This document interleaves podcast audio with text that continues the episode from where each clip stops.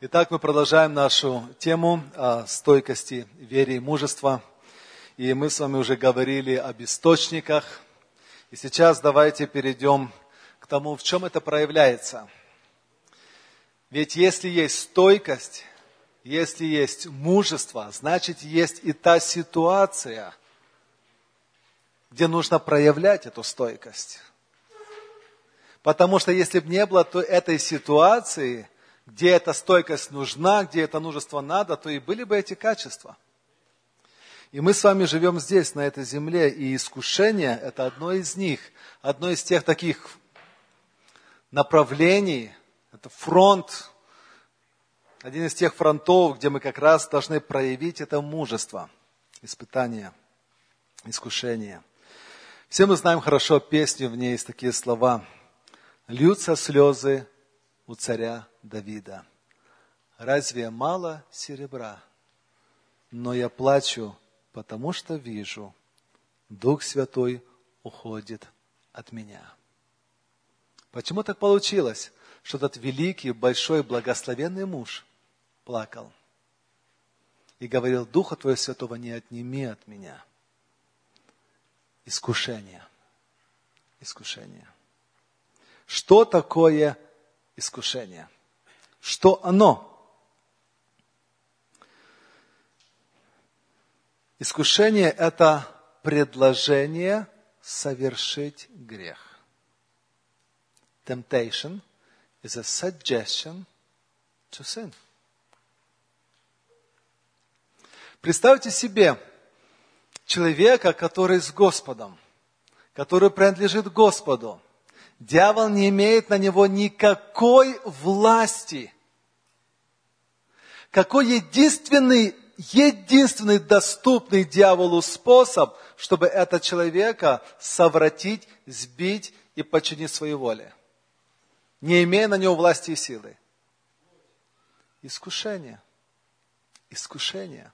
Заставить согрешить заставить согрешить дьявол не может. У него нет никакого для этого возможности, способа. Но он может выманить. Поэтому он бросает все свое знание, все свое искусство, все свои силы и способности, чтобы это искушение сделать как можно изощреннее. Так, чтобы и прошло, и каждому он делает свое собственное искушение. Однажды мне приходилось несколько лет работать в Employment Security Department Workforce Division. И там как раз моя задача была помочь людям найти работу, экипировать их, снабдить, обучить для этого. И мы всегда учили, что если вы сделали ваше резюме, то не, не давайте одно и то же резюме всем подряд. Это глупо и неправильно.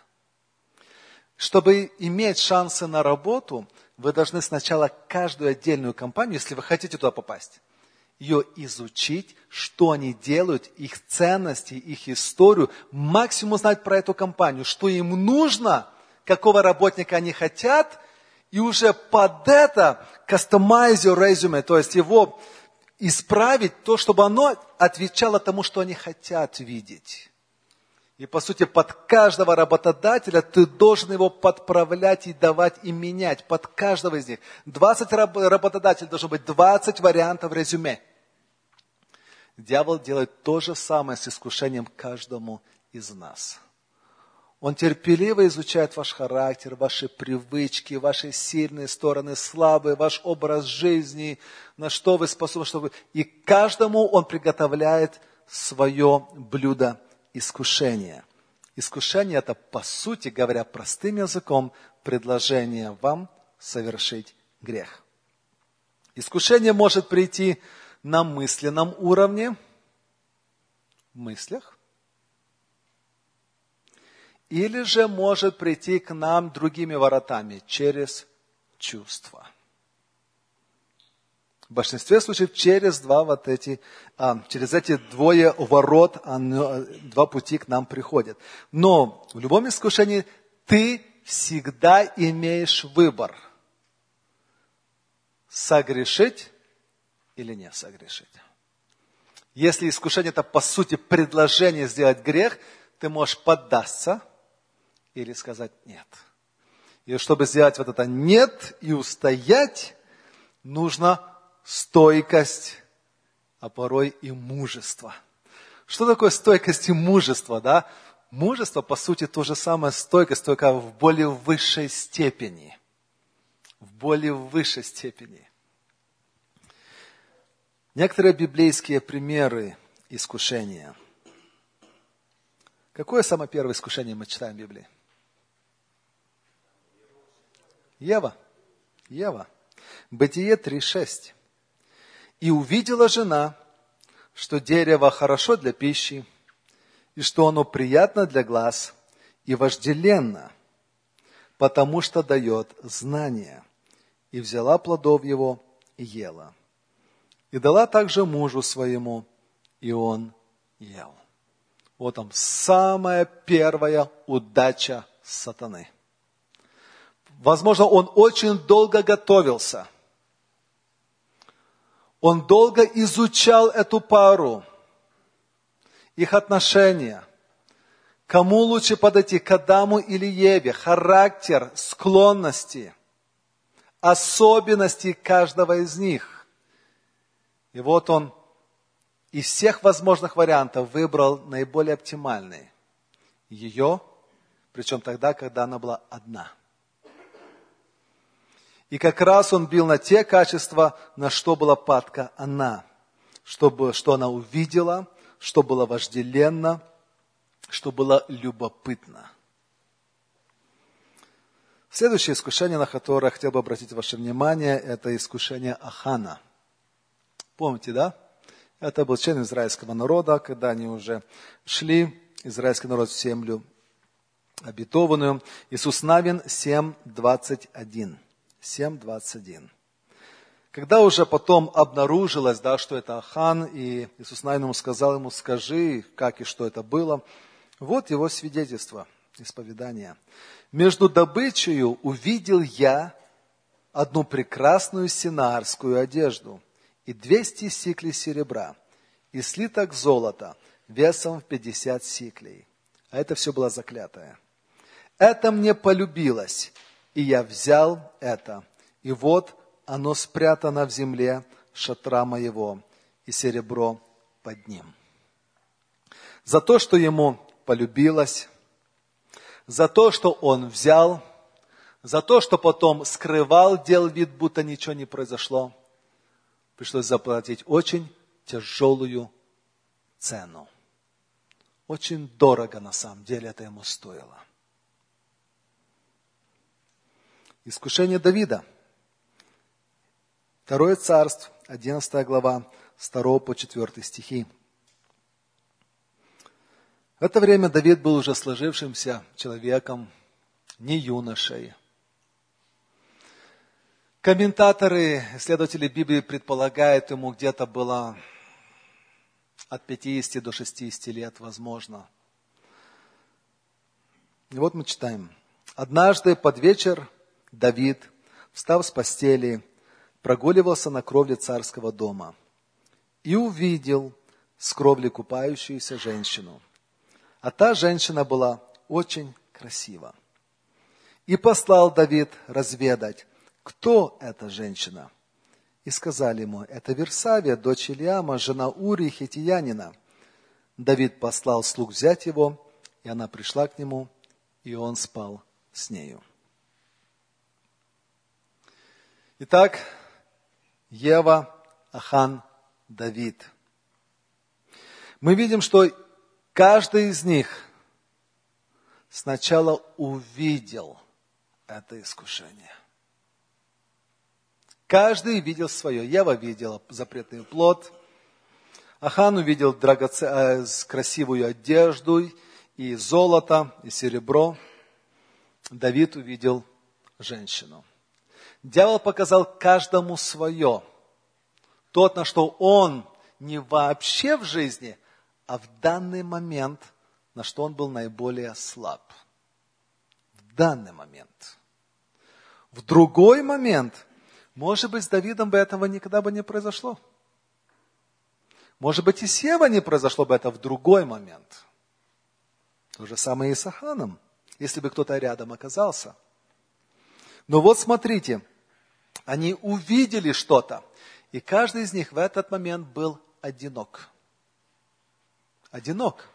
При всех это не сделаешь. Так человек устроен, что когда люди смотрят, люди ведут себя строже.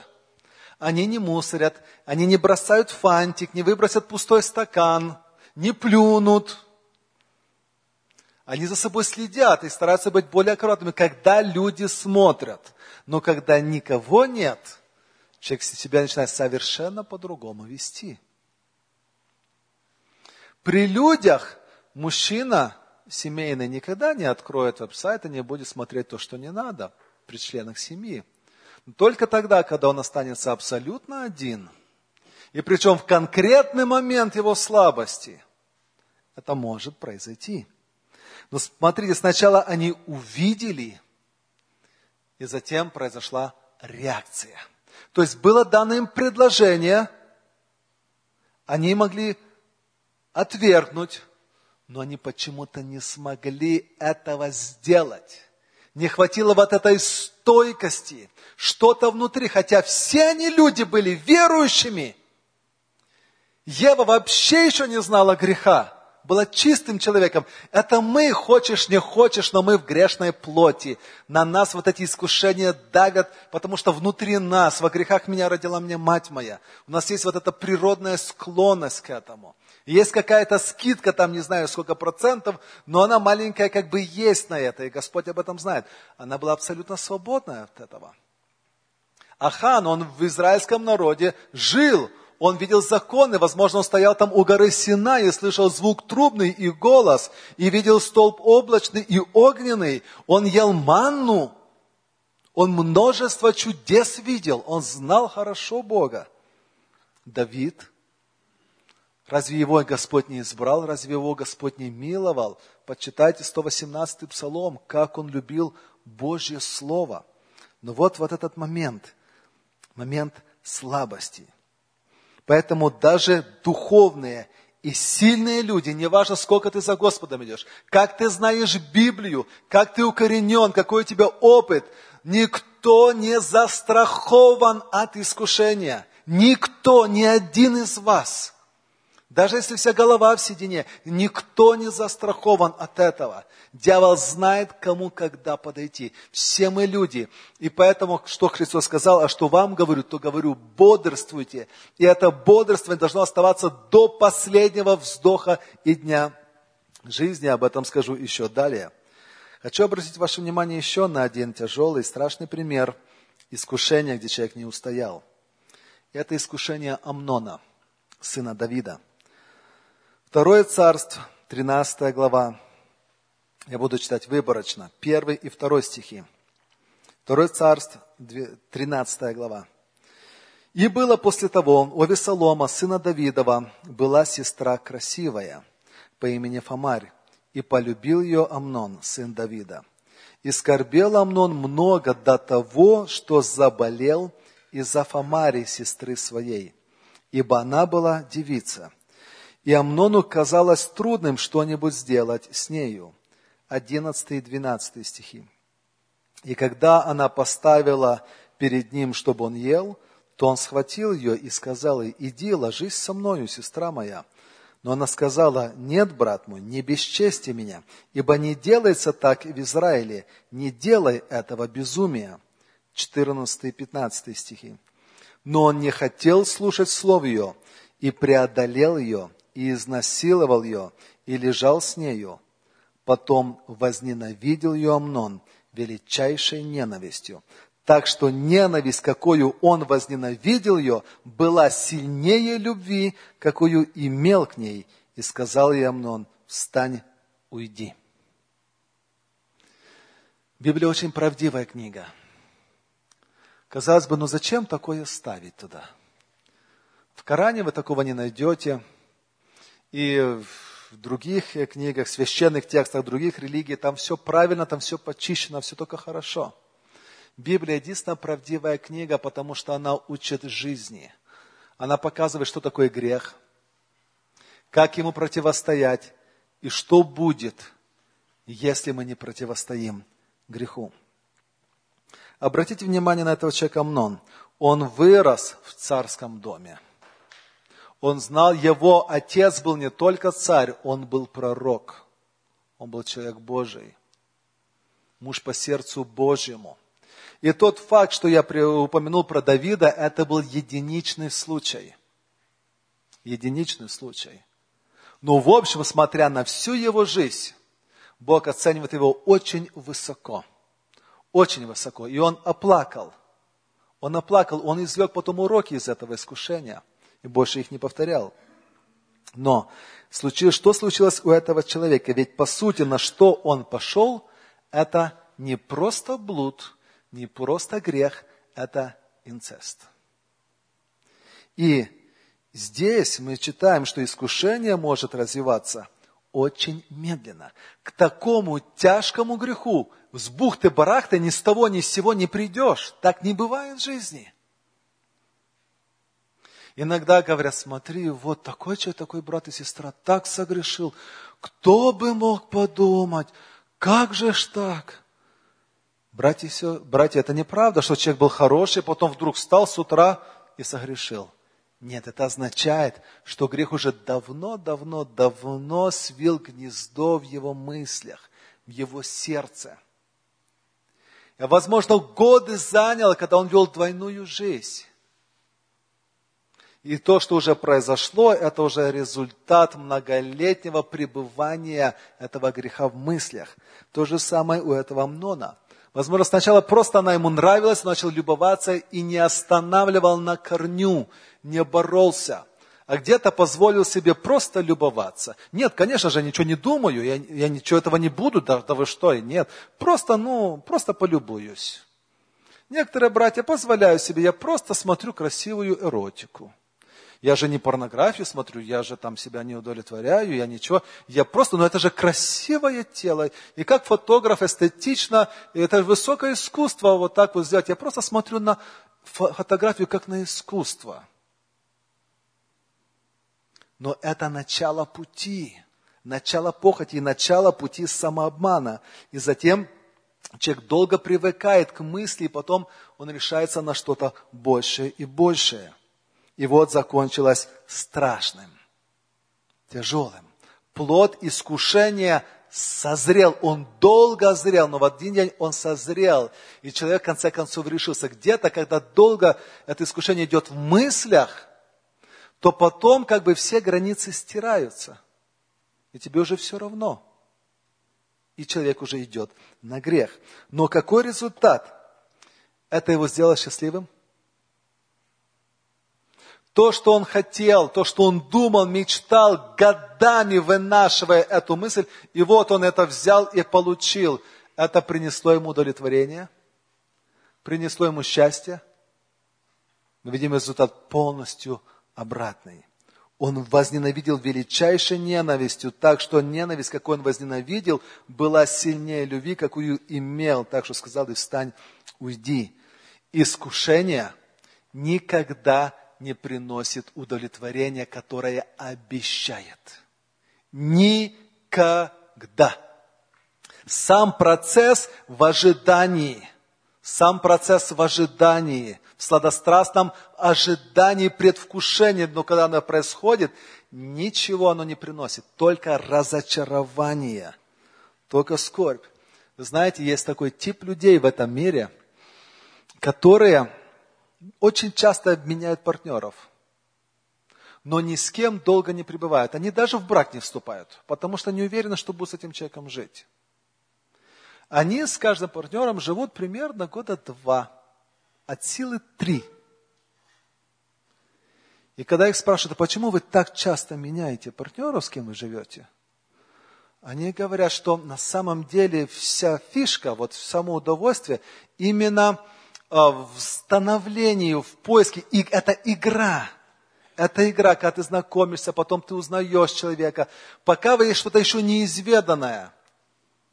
А потом, когда уже все, все секреты раскрыты, все карты выложены, все познано, все уже известно, все попробовано, это уже просто развернутый фантик, тебе даже не интересно с ним жить. Дальше уже начинается быт, простая жизнь, где нужно терпеть, приспособляться, жить с чужим характером. и человек сразу меняется на новое. И вот так вот, как бабочка с огонька, с цветка на цветок, цветка на цветок, жизнь переводится на ничто. Человек заканчивает жизнь в старости, одиноким, всеми покинутым и никому не нужным, а то и с множеством болезней и проблем. Переходим к следующему этапу. Источники искушения. Откуда у нас искушение, братья? М? От вожделения плоти, от искусителя, очи, от наших глаз. Так что теперь сделать с глазами? То есть слепые люди не искушаются.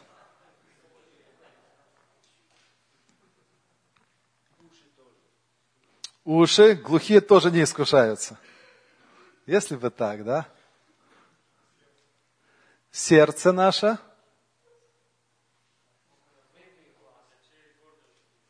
Пухоть плоти, пухоть очей, гордо житейская. Хорошо.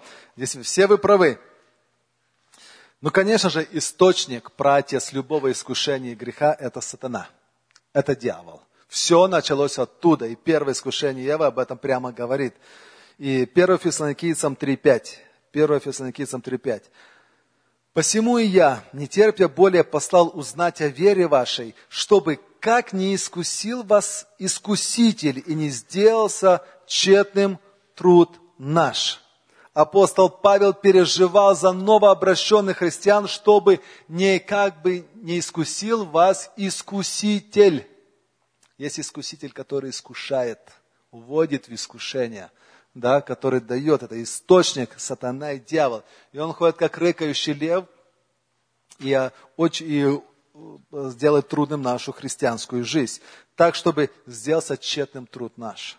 Дорогие братья, тут я хотел бы сделаться тщетным труд наш, остановиться более подробно. Есть немало братов толковых, способных, талантливых, подающих большие надежды, которые были хорошими проповедниками, хорошими музыками, музыкантами, регентами, руководителями молодежи, служителями, на которых старшие братья возлагали надежды и видели свою смену, но они потом пали, потеряли силу свою перечеркнуто все, что было. И остаток жизни они провели в бесславии. Да, они покаялись, Господь простил, но того, что утрачено, не вернешь. Не вернешь. Береги честь с молоду. Они просто дальше члены церкви где-то что-то так помогают на вторых, третьих, четвертых ролях – но того, кем они могли бы быть, этого не произошло. Не уберегли, не пободрствовали в искушении. Дьявол нашел тонкий момент, правильно выжданное время и час. В состоянии этого человека, когда подставил подножку, и он упал. Берегите себя, братья. Берегите. Итак, сатана – главный источник. Э, искушений. Кроме сатаны, есть еще люди. Притчи 1.10. Притча 1 глава 10 стих.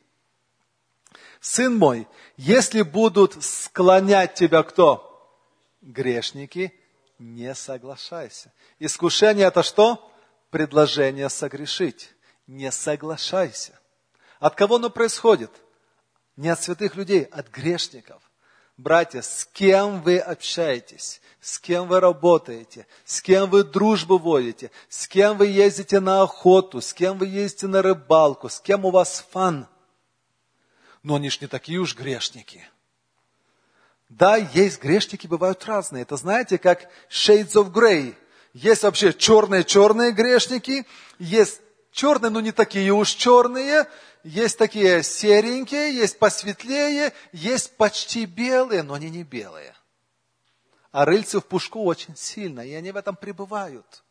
И дело в том, что у них такие ценности и образ жизни. Да не, я этого, конечно, не буду. Мы просто, ну, они друзья детства, мы с ними мы всегда вместе, ну, как-то неудобно. постепенно оттуда переходит образ мыслей. Образ мыслей. Ценность эту, с кем поведешься, от того наберешься и не можешь не набраться. Если ты до сих пор еще не набрался, то это лишь дело времени. Обязательно наберешься, и не такие набирались, это ничем не лучше. И поэтому Писание прямо говорит, не соглашайся, что тебе с ними делить. Ты им засвидетельствовал, сказал о Боге, все. Если хочешь быть сильным, общайся с сильными. Если хочешь быть духовным, общайся с духовными. Хочешь быть чище, иметь страх Божий, общайся с теми, кто это имеют. Люди. Третье, это наша плоть, уже было сказано. Да, и наше сердце, наши похоти. Иакова 1, 13, 14. В искушении никто не говори, Бог меня искушает. Потому что Бог не искушается злом и сам не искушает никого. Но каждый искушается, увлекаясь и обольщаясь собственной похотью. Даже если бы не было сатаны, даже если бы окружающих грешников, вашей собственной похоти хватит, чтобы вас регулярно искушать и вводить в грех. И часто человек попадает в такую ловушку, ну, против сатаны мы боремся, с такими друзьями мы не общаемся, но на собственную похоть не обращаем внимания. И похоть вылазит самыми разными способами. Что такое похоть? Это не только порнография, нет, не только самое такое страшное. Когда ты набираешь и еще кусочек, и еще кусочек, и еще вернулся. И наелся так, что уже пузо трещит. И уже животом отодвигаешь стол. Это что? Похоть чревоугодия. Невоздержанность. Или еще сладенького, еще сладенького, еще сладенького. Еще там прикуплю, еще то возьму, еще... Похоти бывают разные. Что такое похоть, братья? Что такое похоть? Греховное желание, которое не идет к освящению. Плотское желание. И спектр, опять же, самый большой. Но дело в том, что оно нас не делает духовными, а делает земными, более плотскими. Поэтому Писание нам прямо говорит, предупрежден, значит вооружен. Когда мы знаем, мы должны бодрствовать и смотреть за этим. Братья, вы еще не спите? Вы бодрствуете? Вы знаете, сейчас во время этой темы лукавый будет очень сильно клонить вас ко сну. Чтобы эту ценнейшую информацию пропустили мимо. И как-то так, убаюкать вас, убаюкать, убаюкать. Итак, мы с вами поговорили о примерах искушения в Библии, об источниках искушения. Сейчас третий пункт – механизм искушения. Механизм искушения. Части я уже упоминал об этом, но сейчас остановимся более подробно. Итак, искушение бывает как бы двумя такими способами к нам приходит. Искушение перед чем-то новым. Новым. Вы этого еще не пробовали раньше – так где-то слышали, но вот оно появилось. Неизведанное. Вот так было для Евы. Она много уже познала, видела, ходила с Адамом, но вот к вот этому дереву они еще никогда не подходили. Другим они даже посмотрели, потрогали, покушали, имена дали. Яблоко назвали яблоком, грушу грушей, черешню черешней, клубнику клубникой. А вот этот плод, ну какой-то неизведанный, интересный. И он вроде бы дает знания. То есть любопытство. Дьявол играется на, играет на нашем любопытстве. А как там оно вообще происходит? Как они вообще это делают? Я, конечно, не собираюсь это делать, но просто интересно, ну, для общего образования, как это вообще происходит, как это можно себе представить? Я это все осуждаю, конечно, но посмотрю просто для общего образования. Кап... И капелька чернила Капелька, маленькая капелька чернила.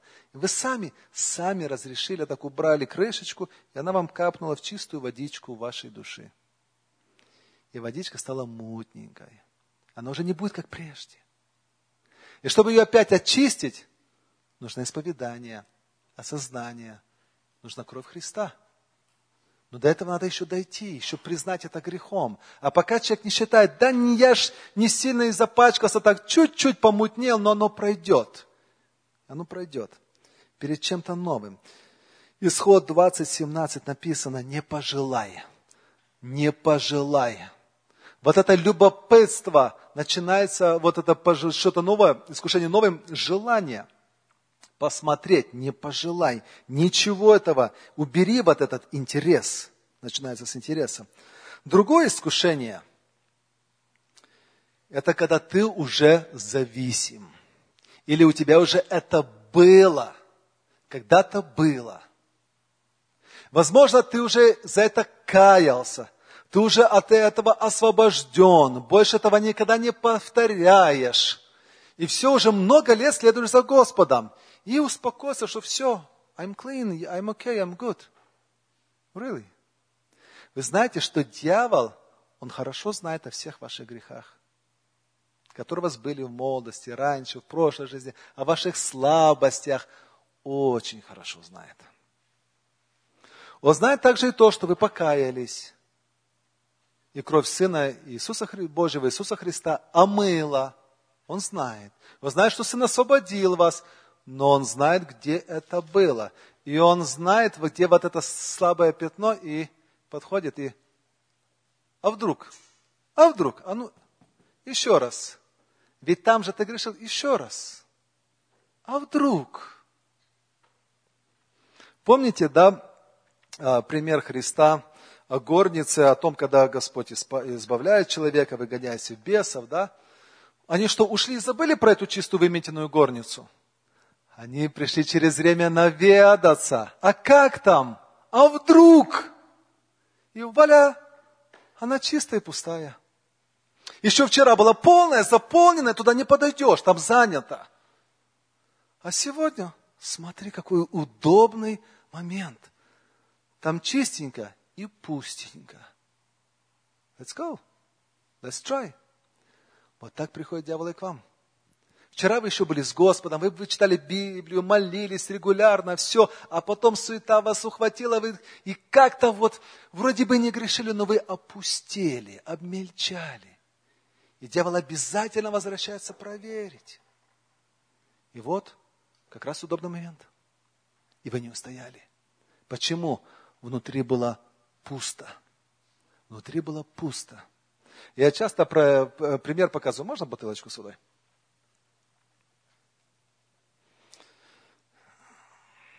Бутылка с водой, да? Когда она полная, ты ее сжимаешь, она упругая, она противостоит давлению, да? Но если все вылить, то так вот двумя пальчиками, и она не может держать. Ребенок двумя пальчиками ее сожмет. Почему? Нету внутри чему противостоять. Пусто. Вот так же и с нашим христианством. Когда мы не водимся Господом, когда мы не исполнены Духом Святым, когда мы не наполнены Его Словом, мы пусты. Поэтому, когда мы уже а, зависимы, то дьявол подходит все равно к нам, чтобы попробовать. Опять, и нередко братья спотыкаются опять же на тех же самых граблях. Итак, как работает искушение? Оно начинается с того, что этот объект искушения или источник сильно тебя захватывает – Почему оно и искушение? Потому что тебя оно овладевает такой тягой к нему. Чтоб тебе не хотелось, допустим, давай посмотреть эту девушку, эту женщину или еще что-то, да, и вот тебя захватывает, заполняет все. Бывают такие случаи, когда братья, женатые, взрослые, с долгим послужим списком вдруг увлекаются какой-то другой сестрой, другой женщиной. Вот так пленила, залезла она ему в голову. Это жизнь, я вам рассказываю историю жизни, просто не называю имен. И человек борется, мучится, не может, но он никуда ее выкинуть с головы не может. И дальше начинается самое интересное. Он умом понимает, что это все неправильно, это греховно, нельзя про нее думать, фантазировать, представлять, рассуждать, но она его захватывает, он ничего не может с этим понять. Она там сидит – оно приходит и возвращается опять и опять и опять и опять. Он пытается прогнать, не думать, оно не получается, оно возвращается опять. Так само происходит у тех, кто раньше были на наркотиках, кто раньше были на сигаретах, кто раньше были на алкоголе еще на чем-то. У каждого своя слабость. Оно возвращается. Да ничего не может с этим поделать. Что проходит с искушением в течение времени? Человек к нему привыкает – как некогда Амнон привык к этой мысли, дикой поначалу, грязной, ужасной мысли.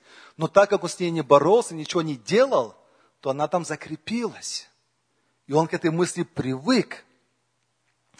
После этого эта мысль, это грех, это искушение, оно теряет опасность. Ну что? Ну и что? Это как с фильмами мирскими, знаете, что когда ты вообще не смотришь грешных христианских фильмов, вообще христианских, неверующих, sorry, не христианских фильмов, да, не смотришь их, и раз только тебе, ну какой-то, ну вот шедевр, все хорошее, посмотри.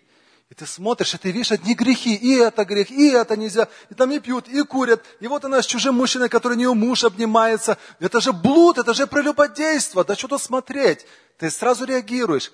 А тебе, ты смотри на сюжет, ты смотри на игру актеров, ты смотри на... Ну да, это не, неправильно, конечно, но ты посмотри в общем обстоятельства, как мастерски снята картина, ты смотри на искусство, да, ты это проглатываешь, эту пилюльку и привыкаешь смотреть на блуд.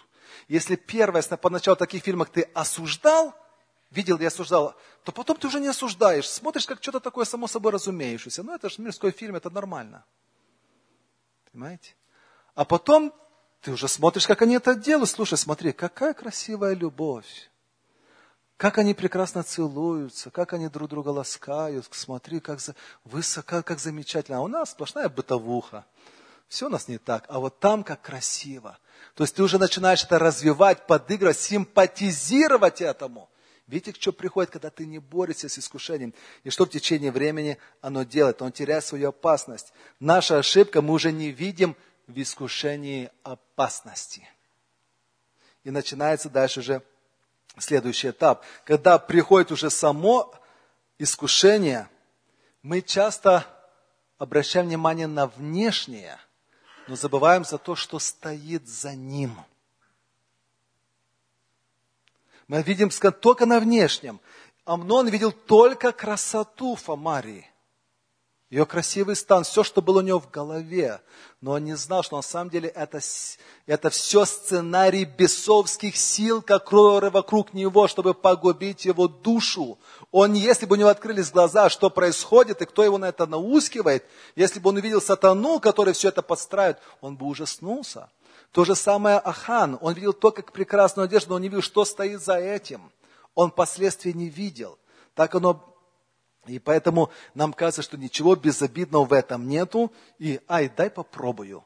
Только один раз, ведь никто не видит.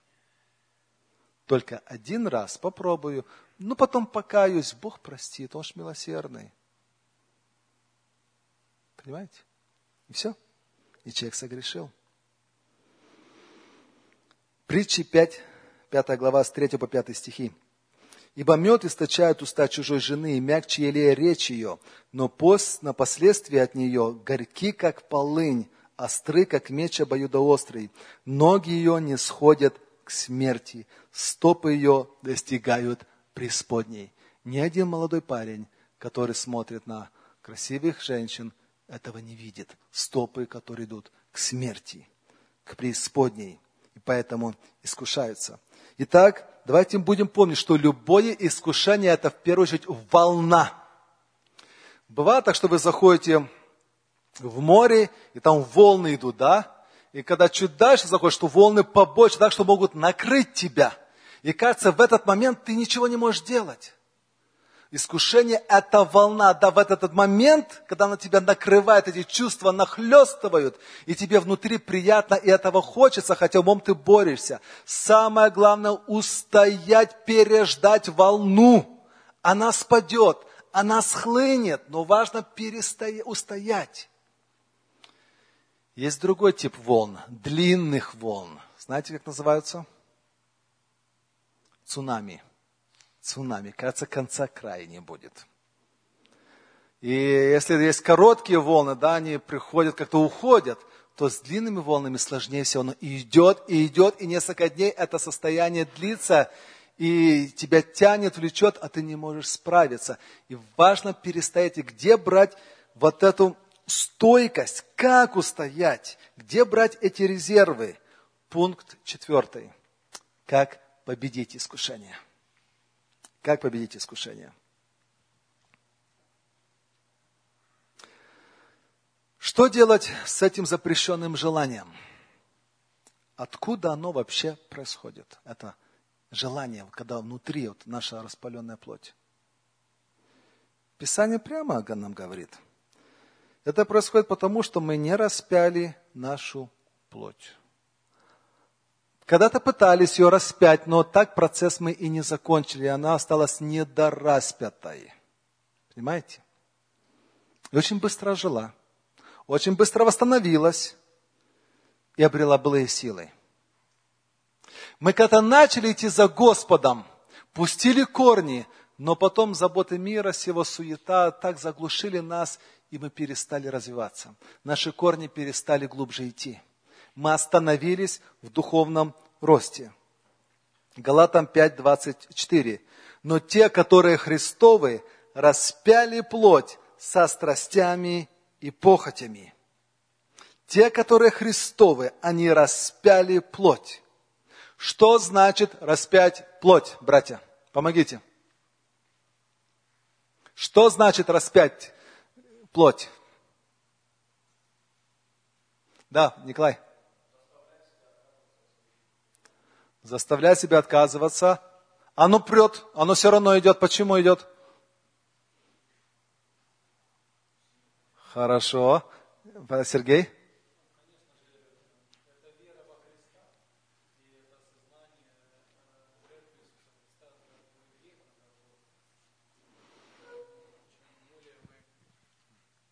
Ну, я думаю, что чем более мы находимся в этом состоянии, вот именно э, лицезрения, что верой своей на страдания Господа, тем легче нам э, в борьбе против искушений плоти. Хорошо, благодарю. Еще, братья? Распять плоть?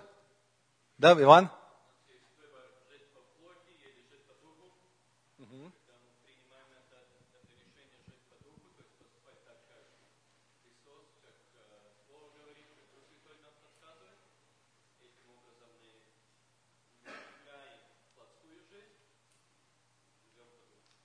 Спасибо. Правильно, жить по плоти или жить по духу. Послание к Римлянам апостол Павел говорит, что если живете по плоти, то умрете. Но если духом умертвляете дела плотские, то живы будете. Да, вот это э, духом умершвляете. Вот как идет распинание этой плоти. Духом умершвляете. Мы начинаем жить по духу. Проблема многих из нас в том, что мы пытаемся распять плоть, не начав жить по духу, не живя по духу. И поэтому все сводится просто к морально-человеческим усилиям, к выжиманию лимона. Мы пытаемся, мы тянемся, вся сила воли уже, уже как-то сжатый кулак синеет, а потом, что когда долго будете сжимать? Устаете, и он постепенно, постепенно разжимается наш источник человеческий силы воли, стойкости очень слабенький. Поэтому нам нужна подпитка, нам нужно подключиться к постоянному мощному источнику питания и начать быть водимым Духом Святым. Как жить по Духу? Рожден ли ты свыше? Если да, какие твои отношения со Христом сейчас? 1 Иоанна 5,18. Мы знаем, что всякий рожденный от Бога не грешит, но рожденный от Бога хранит себя, и лукавый не прикасается к нему. Чем отличается рожденный от Бога? Это перемена в уме, перемена в мыслях, в чувствах. Он осудил этот мир. Он признал себя банкротом и грешником. Он отдался Господу, он полюбил Бога. Он заново родился в нем – Дух Святой начал жить в нем, он пережил эту перемену. Бывает, к сожалению, да, так, что многие, не многие, я бы сказал, редко, но бывает, редко, когда дети верующих родителей вырастают, принимают крещение, говорят, где-то там покаялся, где-то там попросил прощения, становится членом церкви, потом дальше живет – все знает, все понимает, что к чему, что можно, что нельзя. Но он так и не пережил рождение свыше. Он просто вырос в этой системе, стал воцерковленным, как говорят православные, но так и не пережил рождение свыше. И он не поймет до конца, о чем это говорить. Но нет у него тяги этой нету. И когда что-то духовное, он спит, ему по-честному неинтересно, но неудобно признаться. Нужно вернуться к истокам, к Господу, к отношению с Ним. Может быть, покаяться и восстановить свои отношения с Богом. Рожденный от Бога чем отличается? Он хранит себя. Для, потому что грех он видит как грязь. Если для свиньи классно полежать в луже, классно, то, что как раз надо. Видели кошку, чтобы она полежала в луже? Если даже кошка нечаянно запачкается, какая ее реакция? Да, чур-чур, и она будет вылизывать себя, пока чистенькая не станет. Для нее это чуждо, противно. Вот чем отличается рожденный от Господа. У него другая реакция на грязь, на мир, на другие вещи. Не смотрит, ну, пойдет, ну, да, говорят, что неправда, ну, нет, ему это чуждо. Он хранит себя, как бы не заляпаться, как бы не запачкаться, как бы случайно туда не зайти. И поэтому лукаво не прикасается к нему. Бесполезно. Там все занято. Там Дух Святой, Дух Божий. Итак, рождение свыше отношения с Богом. Следующий важнейший момент, как распять плоть и как сделать так, чтобы эти искушения не овладевали нами, это Слово Божье, роль Слова Божьего в нашей жизни – Иоанна 15.3. Христос сказал, вы уже очищены через Слово, которое я проповедовал вам. Вы уже очищены от, этой, от этого всего, что, что, от греховного. Псалом 118, стих 9-10. Как юноше содержать в чистоте путь свой? Как не поддаваться искушениям? Хранением себя по слову. Как мужчине содержать в чистоте путь свой? Хранением себя по слову. Это же Псалом 118, стихи 2 и 3.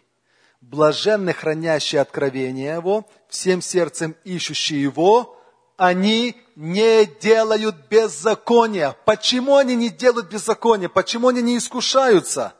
Потому что они хранят откровение Его и всем сердцем ищут Его они берегут то, что имеют. Они наполнены изнутри. И вот эта сила, когда ты исполняешься Духом Святым, через Слово Божье, молитву, общение со святыми, мы исполняемся Духом Святым, мы наполняемся. И тогда внутри нас мы наполнены. И тогда, как старая штукатурка, оно отходит, отходит, отступает, отступает. Как раньше много тонны порнухи, нехороших вещей прошло через наш мозг – так теперь нужно тонны, тонны, тонны главе стихов Слова Божьего, чтобы вернуть назад в детоксификацию, детоксификацию, чтобы восстановить наш мозг, потому что он замусоренный страшно.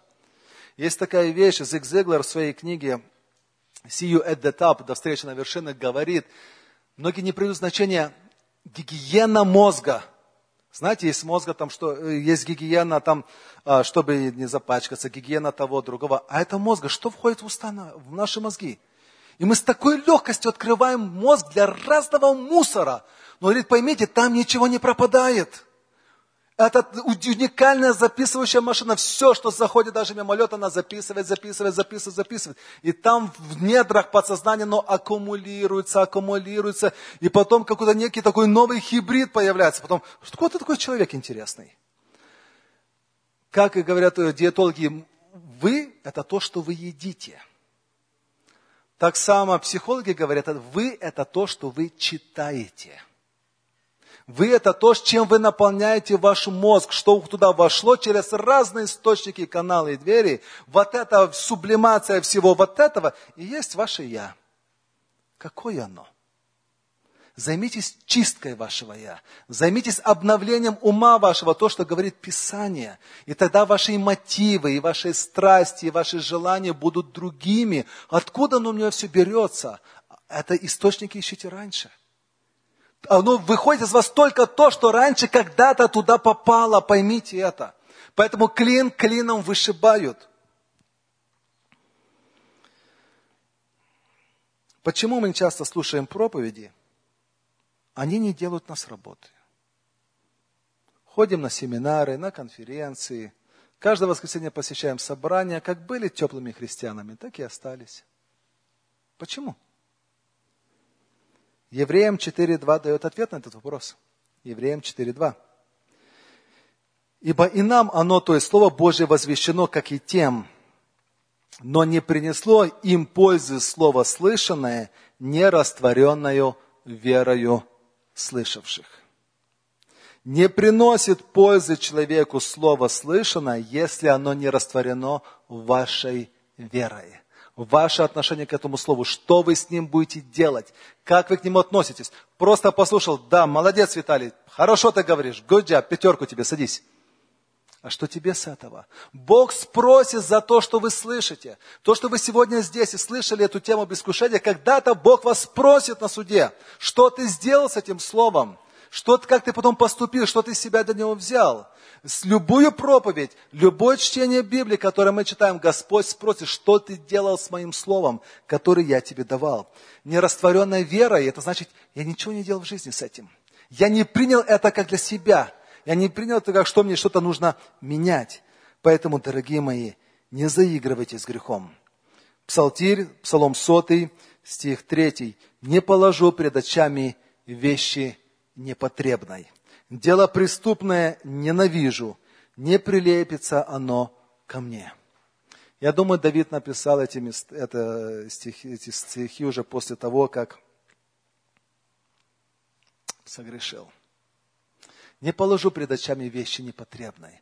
Очень дорого обходится заигрывание с грехом. И поэтому, как бы духовный человек не был, он должен иметь гигиену своего зрения, своих духовных глаз. Что ты позволяешь быть перед глазами твоими, то и проникает в тебя. Исполняйтесь Духом Святым. Искушения, они бывают искушения плоти, души и ума. Это плотские искушения, это чрезмерная еда, алкоголь, сигареты, наркотики, мастурбация, секс, порнография, похоть, другие вещи плотские. Они влияют на людей. Есть более тонкие искушения, искушения души, ума. Знать чужие секреты и сплетничать – это искушение. Искушение? Откуда оно берется? Это испорченная душа. Страсть к фильмам, к мувис, Почитать Библию это сложно, а вот посмотреть боевичок, экшен, расслабиться, это нормально, нет проблем. И это могу выдержать полтора часа. Библию полтора часа не прочитаю. Это, это чрезмерно, извините, но это too much. I'm busy, no time. Посмотреть боевик полтора часа я смогу. Более опасные – это книги, фильмы, игры с оккультным содержанием – с демонами, с чертиками, со всякими привидениями. Но такой сюжет, такой экшен, так закручено, так мастерски. Хоррор, правда, чуть-чуть там и жутковато, распокоже, но я в это не верю, но мне так классно цепляет. Вы, вы очень рискуете, когда такие вещи смотрите. Искушение духа начинается, когда мы сомневаемся в вере. Подлинно ли а кто сказал, что баптисты самые правильные, а есть и лютеране, есть и адвентисты, и пятидесятники, все мы братья. Вообще, зачем смотреть на все эти различия? Надо смотреть на то, что мы объединяем. Who cares? Ну и что, что ты хочешь в другую церковь? Я вообще хожу, я люблю Господа, я хожу на собрание. Какое вам дело, в какое собрание хожу? Какое вам дело, где я участвую в вечере? Я где-то участвую. А где это уже Господь знает. Это искушение духа, когда я начинаю сомневаться в церкви, а что тут происходит, а кто сказал, что так должно быть, в доктринах, а потом в самом Боге.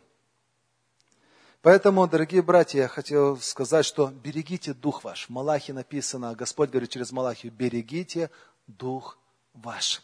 Редко, когда есть чисто отдельно плотское, отдельно душевное, отдельно духовное искушение. Как правило, это комбинация, комбинация. И нет, как один человек сказал, ни одного плотского искушения, которое было бы чисто плотским, и не было там еще и похоть, и душа, и дух, и ум подмешан. Мы очень сложно устроены. И все части человека, его естества участвуют в любом искушении. Это комбинация. Но, еще одно, нет ограничений по возрасту. Нельзя думать, что вот, если я уже постарше становлюсь, или кто-то старше, то этот человек уже не подвергается искушениям. Дьявол каждому готовит свое блюдо по своему рецепту. Билли Грэм однажды рассказывал, что он говорит, ко мне подошел один человек уже в возрасте, в возрасте, уже в годах преклонных.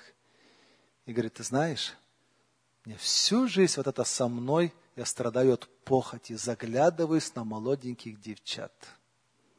Я уже старик и до сих пор смотрю с похотью.